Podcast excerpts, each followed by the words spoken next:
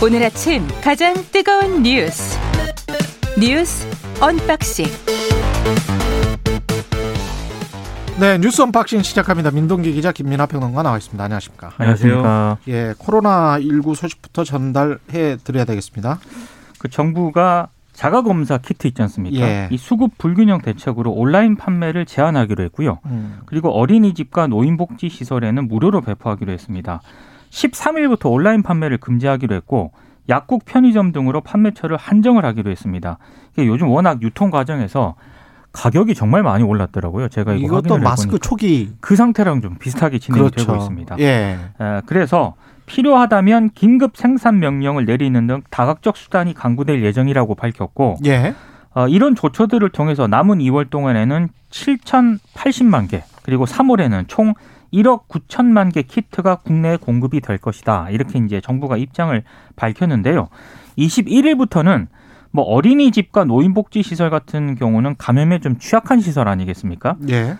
여기에서는 약 216만 명이 주 1, 2회 쓸 수 있는 이 신속 항원 검사 키트를 무상 배포한다고 밝혔고, 유치원하고 초등학교 같은 경우에는 시도교육감하고 협의를 거쳐서 추후 결정할 그럴 예정입니다.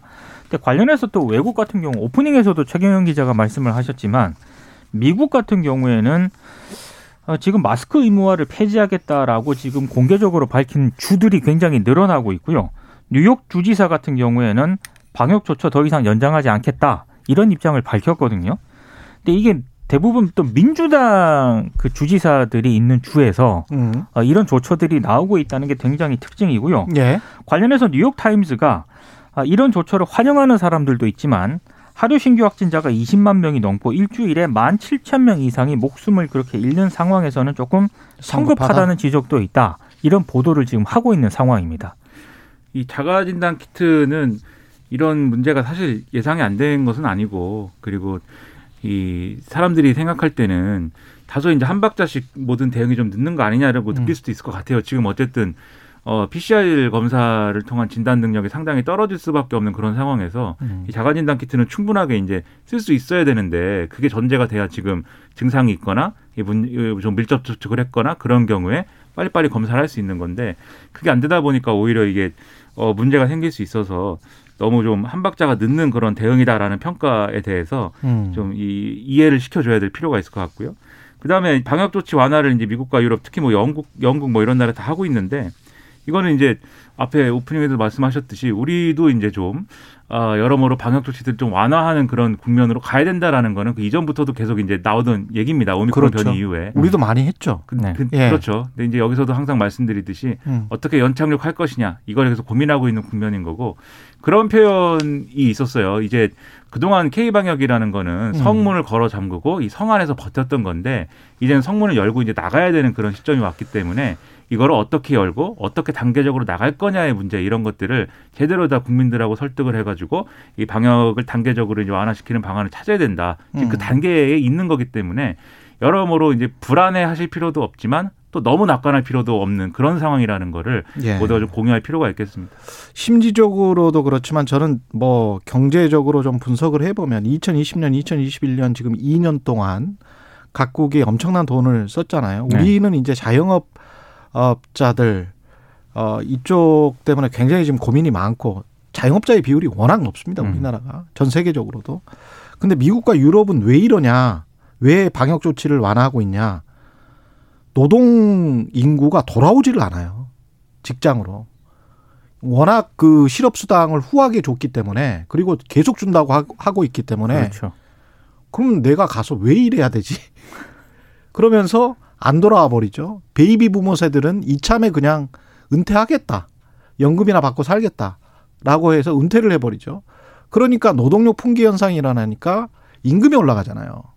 근데 안 그래도 지금 원자재 가격 상승 때문에 올 지금 1월 미국 인플레이션 지금 소비자 물가지수도 40년 만에 최대치로 7.5%가 상승을 해버렸거든요. 그렇게 되면 임금이 올라가고 노동력 풍기 현상이 일어나는데 원자재 가격 상승으로 인플레이션까지 그러면 페드를 비롯해서 각국 중앙은행이 금리를 올릴 수밖에 없는데, 금리를 올리면 또 소비 침체로 가게 되고, 사람들이 그런데 복귀를 안 하면, 노동 현장으로 복귀를 안 하면, 직장으로 복귀를 안 하면 기업들은 어떻게 당해낼 수가 없는 거죠. 그러니까 이게 제가 보기에는 기업들의 로비도 지금 미국에서는 굉장히 좀 심하다. 제가 알고 있는 미국 사회를 보면 미국의 그 기업들의 강력한 로비가 지금 작동을 하고 있다. 그래서 방역조치 완화가 이게 상당히 경제적인 문제입니다. 제가 봤을 때는. 그래서 어쩔 수 없는 국면으로 가고 있지 않는가. 우리도 아마 자영업 문제 때문에 뭔가 이거를 타협할 수밖에 없을 것 같습니다. 그러니까 점점 더. 예. 공화당에서 원래 방역조치를 완화해야 된다고 그렇죠. 계속 주장을 했는데. 이건 미국, 지금 집권을 하고 있잖아요. 그렇죠. 민주당이 집권을 하고 있는 입장이기 때문에 중간 선거를 앞두고 있어서 이 사람들이 여러 가지 지금 정치적, 경제적 고려를 하고 있는 거예요. 예. 또 각 나라마다 환경이 다른 것처럼 또 이게 자영업의 문제하고 또 이 노동력 품귀 현상이 일어나는 지금 말씀하신 미국의 문제하고 이제 비슷한 점도 있지만 다른 점도 있어서 그럼요. 그걸 비교해 보면 우리는 그래도 좀 여유가 있을 수도 있습니다. 어쨌든 자영업 그렇죠. 문제에 대해서는 여러 가지로 접근할 수 있는 옵션들이 있는 것인데, 예. 그래서 이런 거를 사실은 이런 상황까지도 예상을 하고 잘 대응할 수 있는 그런 어떤 플랜들을 잘 만들어 가지고 적용하는 게 중요했는데 사실 지금까지 다소 이제 응경변적으로 온 게 있는 것 같아요. 그리고 그렇죠. 결국 끝에 와가지고는 자영업자들에 대한 지원이 잘 됐느냐 안 됐느냐 하면서 이제 정치적인 입씨름만 남아버린 건데 오미크론 변이에 의한 여러 가지 이제 효과 때문에 방역 완화를 선택할 경우에 자영업자에 대한 지원을 지속하는 거냐 안 하는 거냐 이런 것들도 새로운 논쟁거리가 될 것 같아서 이런 것들에 대한 이제 여러 가지 준비가 잘 돼야 되겠는데 여러모로 정치권의 반응이나 이런 건 우려가 됩니다.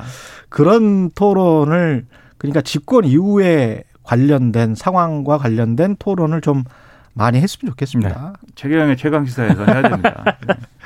근데 또 그런 토론하면 잘 안 듣더라고요. 네, 아까 걱정이 많으시더라고요. 유튜브 조회수가 많이 안 나온다. 정책 얘기를 하면 예, 많이 안 본다. 정책 이야기를 하면 잘 안 보더라고요. 참 고민입니다. 이러지도 저러지도. 확진 또는 격리자들 대선 투표는 어떻게 하겠다는 게 국회에서 개정안이 의결이 됐군요. 네. 예. 공직선거법 개정안이 이제 정치개혁특별위원회 전체 회의에서 통과가 됐거든요. 아마 14일 본회의에서 처리가 될 것으로 보이는데 예. 그 확진자 격리자 대선 투표 그 시간을 오후 6시부터 7시 30분으로 연장하는 그런 내용입니다.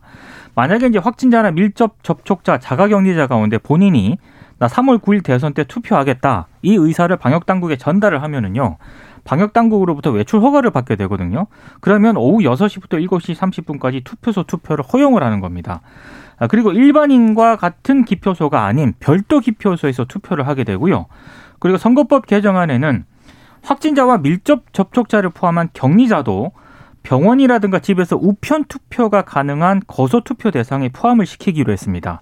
그리고 지금 뭐 농촌, 산촌, 어촌에 계신 분들은 투표소하고 거주지 간 거리가 굉장히 멀 수도 있잖아요.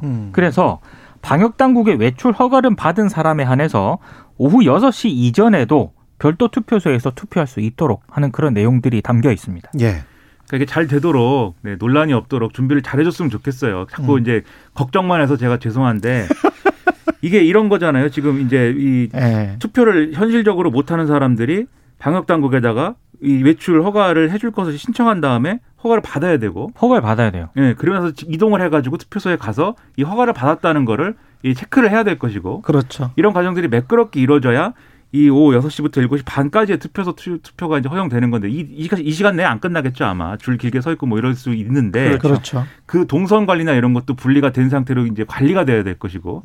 이게 개념상으로는 이제 쉽게 생각되지만 실제로 이거를 시뮬레이션을 한다고 했을 때는 좀 여러모로 만약에 이게 행정적인 어떤 혼란이나 이런 게 있으면은 투표를 해야 되는 사람이 못 하게 되는 상황이 발생을 하니까 그게 이제 큰 문제 아니겠습니까? 그렇죠. 그게 나중에 큰 논란으로 될 수도 있는 거기 때문에 그렇습니다. 준비를 철저히 해 가지고 그런 행정적인 어떤 문제 때문에 논란이 없도록 하는 그런 것이 중요해 보입니다. 예, 우리가 행정력은 워낙 좋으니까요. 말단 행정정책의 행정력은 워낙 좋으니까 이거는 투표가 잘 되리라고는 봅니다. 근데 행정력은 좋은데 예. 항상 뭔가를 처음 해보면은 그게 꼭 뭔가의 그렇죠. 시행착오가 있을 수밖에 없으니까 예. 시뮬레이션을 좀 해봐야 그렇죠. 되는데 그렇죠? 예. 미리미리 해봐야 됩니다. 예. 아니면 뭐 투표소를 훨씬 더 좀 많이 두는 방안도 있을 수가 있을 것 같고요. 선관위 얘기는요. 예. 이게 이제 확진자가 최대 하여튼 잡아도 만약에 100만 명이다. 예. 근데 이 100만 명이 한 곳에 가는 게 아니라 전국에 14,000개가 넘는 투표소가 있거든요. 그러니까 그렇게 분산이 되기 때문에 시뮬레이션만 잘하면은 제가 봤을 때 크게 혼란은 없을 것으로 보입니다. 100만 명이면 만으로 나누면 뭐 100명 정도밖에 안 되는 그렇죠. 사실은. 그게 맥시멈 추산이거든요. 예. 지금. 네. 근데 선관위 입장에서는 이렇게 안 하던 거를 이제 하는 거에 대한 부담이 클 수가 있는 있어요. 거죠. 네. 그것이 문제여서 그렇죠. 최대한 원래 하던 기조 안에서 해본 것들을 위주로 지금 하고 싶은 거거든요. 선관위는. 어쨌든 근데 그 논의 끝에 절충한 어떤 내용이니까 제대로 돼야 되겠습니다. 그래서 1시간 반 정도만 연장을 한 거군요. 그렇게 많은 숫자는 아닐 거라고 판단을 하고. 예, 알겠습니다. 고 김용균 씨 재판 솜방망이 처벌이라고 할 수밖에 없는데 이것도 아마 법이 그렇게 돼서 그렇게 판결을 한 건가요? 그러니까 이게 김병숙 전 한국서부발전 사장에게 무죄가 선고가 됐습니다. 이게 원청업체거든요. 그리고 하청업체인 한국발전기술 사장을 비롯한 나머지 피고인에게는 집행유예나 벌금형이 선고가 됐는데요. 재판부의 판단은 이런 것 같습니다. 원청업체 사장인 이 김병숙 전 사장의 업무상 과실치사 혐의 등에 대해서는 이 대표이사로 취임한 이후에 뭐 컨베이어 벨트라드와 관련된 위험성이라든가 아니면 하청업체인 한국발전기술과의 위탁 용역 계약상 문제점을 구체적으로 인식했다고 보기가 어렵다. 이게 재판부의 판단이고 그리고 산업안전보건법 위반 혐의에 대해서도 무죄를 선고를 했는데 고의로 방호 조치를 이행하지 않았다고 보기 어렵다. 이렇게 판단을 했습니다. 예. 반면에 이제 하청업체인 한국발전기술의 백남호 전 사장에게 유죄 판결을 내렸는데 그 이유는요. 한국발전기술의 인력이 부족하다는 내용이 본사로 건의됐던 이런 점들을 종합을 해봤을 때 안전조치가 취해지지 않은 상태에서 작업이 이루어지고 있다는 것을 미필적으로나마 인식을 하고 작업을 지시하고 방치한 것으로 판단이 된다.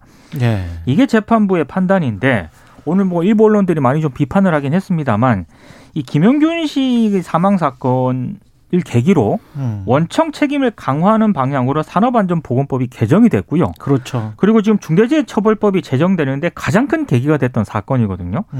근데 이 어찌됐든 어제 재판부의 판단은 과거법을 기준으로 한 그런 판단이기 때문에 그렇죠. 이게 과거법이죠. 그렇습니다. 예. 그래서 이제 원청업체 사장이 책임을 피하게 됐는데 노동계에서는 강력하게 반발을 하고 있고요.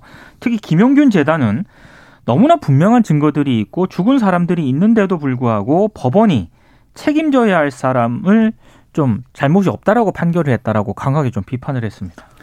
그러니까 이 사건이 이 판결만 보더라도 중대재해법이 있어야 되는 그런 그러네요. 그렇죠. 것을 보여주는 그런 판결일 수밖에 없고 그러니까 법원 입장에서도 과거법으로 할 수밖에 없는 거 아니에요. 그러니까 사건이 그렇죠. 발생했었을 때는 그때는 현재법이었기 때문에 그러니까 지금 그렇죠. 중대재해처벌법 소급 적용이 불가능하기 때문에 그렇죠. 소급 적용 불가능한 이런 한계가 원칙이니까. 있는 겁니다. 그러니까 원청 사장은 무죄고 하청 사장도 이 정황이 없었으면 이게 유죄가 나왔을지를 모르는 거예요. 이게 무슨 뭐 이런 인력이 부족하다는 내용을 본사로 건의하고 뭐 이런 이제 정황이 있으니까 이걸 근거로 안전 조치가 취해지지 않은 상태에서 작업이 이루어졌다는 것을 알았다고 봐야 되는 거 아니냐, 뭐 이런 그런 지금 판결의 논리잖아요. 네.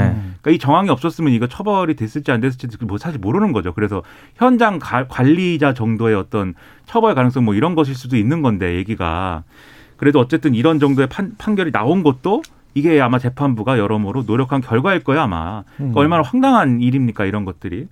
그래서 역시 중대재해법의 어떤 정당성을 보여주는 상황인데 근데 또 중대재해법에 대해서도 여전히 사각지대가 있고 그걸로 이제 처벌 못하는 사례들이 많다는 점에서 노동계 또 반발하고 있는 측면도 있어요. 그렇습니다. 전반적으로 강화해 나가야 되겠는데 그런 이제 논쟁이나 이런 준비나 이런 것들을 또 대선 국면에 또 중요한 논쟁이 됐으면 좋겠는데 그러지는 않은 것 같습니다. 그 제가 그 모두의 그런 말씀 드렸잖아요. 그 코로나 상황 관련해서 말씀드리면서 임금 노동력이 풍기해지니까 임금 상승이 일어나고 있는 선진국들 예를 들었잖아요. 네. 그런 현상이 제발 우리도 한번 일어나 봤으면 좋겠어요. 그렇습니다. 예, 노동력이 좀 희소해져서 임금이 자연스럽게 올라가고 그리고 임금을 사람값이 좀 귀해져 가지고 돈을 많이 줘야 그래야 사람을 쓸 수 있는 제대로 된 노동을 활용할 수 있는 그런 그렇죠. 세상이 돼야 이게 조금 사람 목숨값이 얼마나 귀중한지를 알지 너무 수단화 그리고 우리 마음속에 이미 그런 게 자리 잡은 것 같아요. 너무 빨리 성장을 하고 그 위주로만 지금 생각을 해왔기 때문에 그런 점에서 조금 우리 생각 자체가 좀 고쳐져야 될 필요가 있지 않나. 좀 방향성은 좀 틀어봐야 되지 않나.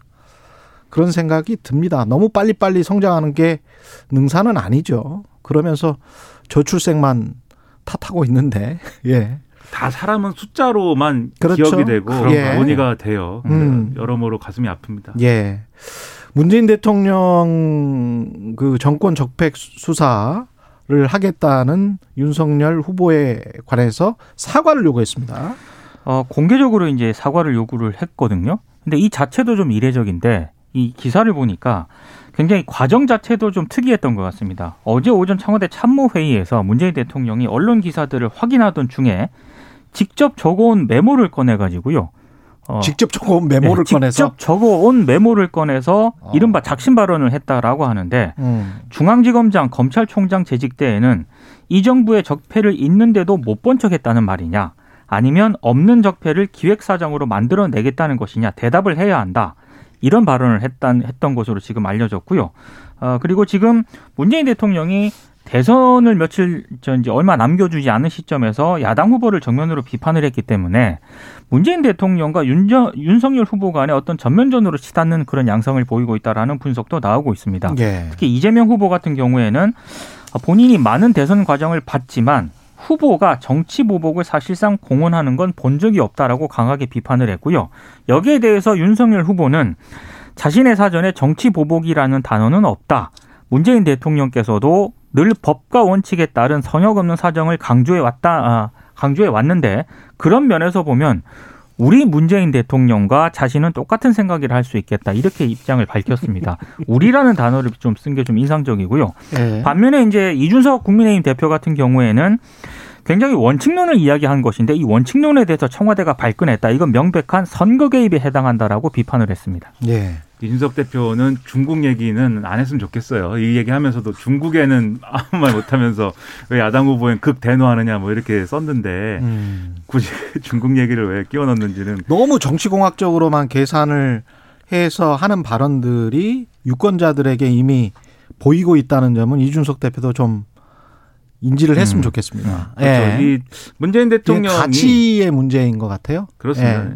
문재인 대통령이 아마 다른 사람이 야당 후보였으면 국민의힘 후보였으면 똑같은 얘기를 했더라도 직접 대응하지 않았을 거예요 아마. 근데 윤석열 후보기 때문에 지금 대응하고 있는 걸로 보이거든요. 왜냐하면 이게 그냥 일반적으로 우리가 정치적으로 얘기하는 예를 들면 검찰총장을 식물총장으로 만들고 뭐 인사권을 이렇게 남용해가지고 검찰총장을 사실상 내쫓으려고 했고 뭐 이렇게 얘기하는 그런 정치적인 어떤 서사라는 게 일반적으로 정치권에서 얘기하는 그런 수준의 것이면은 이게 뭐 그건 뭐 정치적으로 하는 얘기니까 이렇게 하고 이제 좀 대응하지 않는 게 맞겠다 이렇게 생각할 수가 있겠는데 윤석열 후보는 지금 정권의 검찰총장이었고 서울중앙지검장이었잖아요. 어쨌든.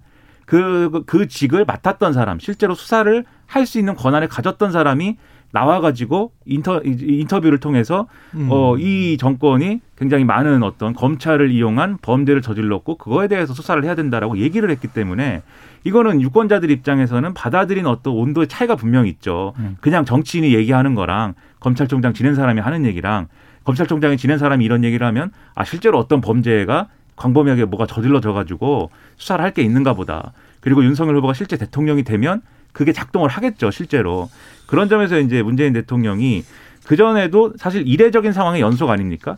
현직 검찰총장이 그만두고 정치에 직행해서 대선 후보 출마하고 이것도 이례적이고. 그렇죠. 또, 그 검찰총장 출신의 후보가 언론 인터뷰에서 이 현 정권을 이 대통령 되면 수사해야 된다. 이런 취지로 말한 것도 사실 이례적이고 여기에 대해서 현직 대통령이 야당 후보를 겨냥해가지고 직접 얘기를 뭔가 하는 것도 이례적이고 이런 이례적인 상황의 연속인데 그러니까 문재인 대통령 입장에서는 울고 싶은데 뺨 때려주는 그런 발언이 된 거예요. 윤석열 후보의 인터뷰가. 예. 그래서 이렇게 나온 건데 저는 이게 여러 가지 정치적 효과를 분석을 하고 뭐 선거에 미칠 영향을 분석을 하고 이거 뭐 많이 얘기할 수 있겠는데 이 갈등을 길게 가져가는 게 저는 별로 누구에도 도움이 안 된다고 봅니다. 그래서 이게 문재인 대통령이 입장을 얘기했고 윤석열 후보의 사과를 지금 요구하고 있지만 윤석열 후보 나름대로 지금 입장 정리를 한 거잖아요. 이게 어떤 보복 수사를 하겠다든지 그런 차원은 아니었다. 물론 인터뷰 내용을 보면 이제 과연 그런 거냐 의문이긴 하지만 그래서 이 갈등을 계속 계속 끌고 가면서 노무현 전 대통령 사례나 이런 것들을 여당이 너무 얘기를 하는 그런 국면으로 가지 말았으면 좋겠습니다. 우리가 5년 전을 생각을 해보면 적폐라는 말이 나온 거는 탄핵 국면 때 결국은 그래서 대통령이 바뀌고 정말 아주 이례적인 세계 선진국에서 이런 민주주의 헌정사를 기록한 나라가 없을 정도로 평화적으로 집회를 해서 대통령이 바뀌어버린 거지 않습니까? 그렇죠. 네. 그리고 탄핵이 된 것이고. 그래서 근데 이제 그런 상황에서 적폐라는 말이 나온 것과 지금의 상황을 그대로 대입할 수 있느냐. 그리고 그 말의 거침, 정교함, 특히 이제 이런 부분들 자기네 정권 초, 자기네 정권에서는 그 적폐 청산을 하면은 헌법의 원칙이고 다음 정부가 자기네들 수사를 하면 보복인가. 이 자기네. 이런 말을 하다가 만약에 윤석열 후보가 대통령이 되면 통합을 이야기할 수밖에 없잖아요. 그렇죠. 네. 그렇죠. 그러면 35%로 대통령이 되든 45%로 대통령이 되든 그 사이일 것 같은데 지금 상황은 그러면 50% 넘는 사람들과의 통합을 지금 이야기를 해야 되는데 자기네 저는 적폐청산보다도 어떤 국민 지지자들 상당수 그리고 그 정치 세력의 상당수를 자기네라고 규정을 해버리면 그 다음 정부는 어떻게 되는 건가? 그 다음에 적폐라는 것이 스스로 이야기한 대로 모든 어떤 법과 원칙에 적용된다면 자기를 돌아보고 검찰에는 적폐가 없었는가? 99만 원 접대는 그냥 괜찮았던 건가? 검사들 비위는 그냥 원래 원칙대로 수사해서 그냥 제대로 수사를 해서 제대로 기소하고 잘 처벌받은 건가? 본부장 리스크에 관련된 거는 정말로 뭐 아무런 문제가 없는가? 스스로 돌아봐야 되는 측면이 있습니다. 특히 대통령 후보라면. 그렇죠. 그러니까 이전 정권에 대한 적폐 수사를 이제 비유해가지고 이 정권에도 이제 해야 된다라고 하는 말을 어떻게 받아들일 수밖에 없냐면 그러니까 일반적으로 있을 수 있는 부패, 부정부패라든가 어떤 비리에 대해서는 당연히 수사를 해야죠. 그런 식으로 말하면 되죠. 그렇죠. 일반적 원칙. 그거를 수사하지 말라고 하면 그게 정말 큰 문제겠지만 그렇습니다. 과거 정권에 대한 적폐수사라는 건 그게 아니고 어떤 구조적인 문제들 그리고 이 정권이 대통령까지 연루되어 있는 어떤 핵심 비리들 이런 것에 대해서 수사를 한 거잖아요. 그런데 이 정권에 그런 것이 있다라는 걸로 받아들일 수 있는 그런 발언을 검찰총장을 지낸 사람이 했기 때문에 그럼 대통령으로서는 이제 거기에 대해서 억울할 수 있고 분노할 수 있고 강한 분노를 한다고 했으니까 당연히 입장을 얘기할 수 있다고 보는데 그러니까 이게 결국은 선거에 미치는 영향이라는 거를 평론가들이 분석을 또 합니다. 저도 뭐 어디 가서 굉장히 많이 얘기를 했는데 그렇죠. 그래서 이게 여러 가지 이제 이 여당 지지층의 어떤 결집이라든가 이런 것이 필요한 어떤 측면들 그리고 야당의 입장에서는 또 이게 중도층에 미치는 계속 정치 보복만 계속 연속에 그러한 것들을 계속 할 것이냐라는 의문을 가져오는 그런 효과들도 있어가지고 그렇죠. 지금 이제 윤석열 후보가 이런 입장 표명한 건데. 이거를 계속 질질 끌고 가는 것이 도움은 안 된다 서로에게 그렇게 보인다는 거죠. 오늘로써 마무리 짓자. 오늘 토론에서 근데 이 얘기 다 할 겁니다. 이 얘기 토론에서 하고 주말에도 계속 얘기할 건데 너무 길게 할 필요는 없다 이거를. 없다. 예. 그 말씀도 일리가 있습니다. 뉴스 언박싱 민동기 기자 김민하 평론가였습니다. 고맙습니다. 고맙습니다. KBS 1라디오 최경영의 최강시사 듣고 계신 지금 시각 7시 46분입니다.